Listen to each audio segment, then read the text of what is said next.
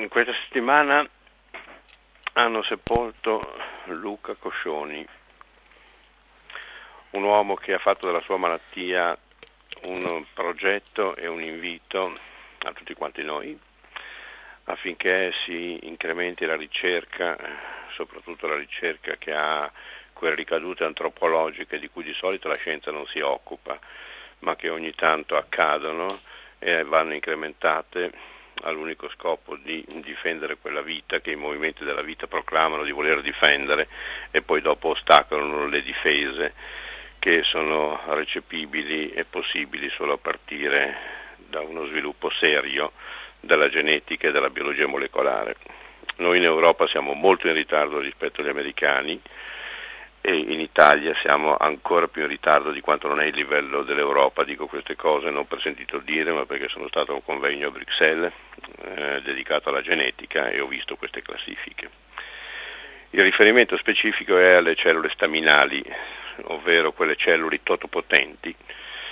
che eh, possono essere prelevate dai corpi adulti ma con molte difficoltà e poco utilizzo possono essere recuperate dai cordoni umbilicali che noi buttiamo via, mentre invece potrebbero essere utilizzati perché sono ricchi di cellule staminali e possono essere naturalmente prelevate anche dagli ovociti che non sono gli embrioni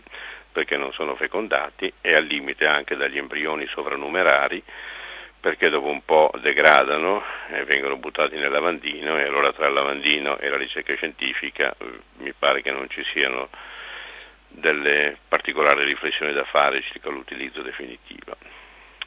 Le cellule staminali consentono scenari che dovrebbero in qualche maniera sconvolgere la stessa medicina,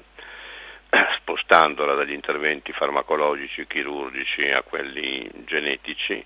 che consentirebbero un rifacimento dei tessuti compromessi e magari definitivamente compromessi attraverso un'inserzione di un nucleo del tessuto che si vuole riprodurre al posto del nucleo originario dell'ovocita. Tutto ciò in Italia è davvero molto ostacolato un po' dall'ideologia cristiana che pensa che l'ordine naturale non debba essere sconvolto,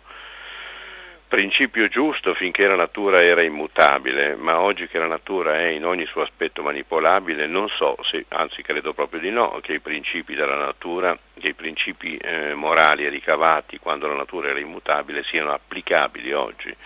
che la natura è modificabile. E allora a questo punto eh, dobbiamo promuovere eh, e sollecitare l'incremento di questa ricerca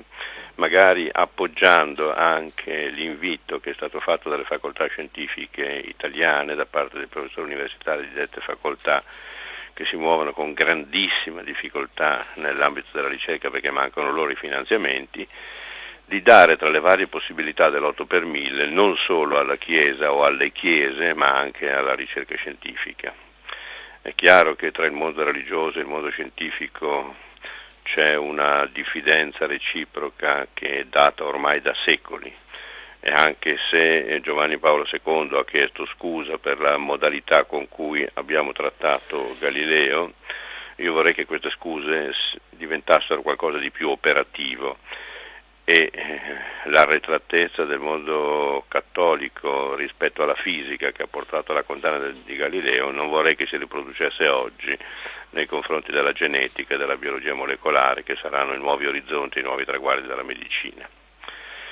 Se tutto questo non dovesse accadere, bene, resteremo indietro nella storia e alla fine avremo una migrazione dei nostri ammalati negli altri paesi dove la pratica e l'uso delle cellule staminali, quando diventeranno operative,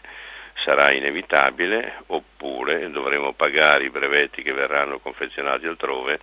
per curare quello che noi non abbiamo voluto ricercare. Questi sono problemi molto seri, lo sviluppo di un paese, la sua competitività si misura anche dalla capacità di ricerca, ma soprattutto dalla volontà di ricerca e dalla eliminazione degli ostacoli ideologici o fideistici che non ne consentono lo sviluppo. D'altra parte tutto ciò che la scienza e la tecnica trovano difficilmente può essere impedito, perché si tratterebbe di sapere di capire come si può impedire a chi può, in questo caso la tecnoscienza, di non fare ciò che può. Ciò che essa scopre verrà attuato e coloro invece che la ostacolano rimarranno indietro in questa attuazione e dovranno successivamente o lasciar morire la gente che invece potrebbe essere guarita o acquistare i brevetti che si comprano in altri stati dove la ricerca è avanzata con grossi sborsi e danni per la nostra economia. La ricerca scientifica dunque come progetto di avanzamento e come impegno civile.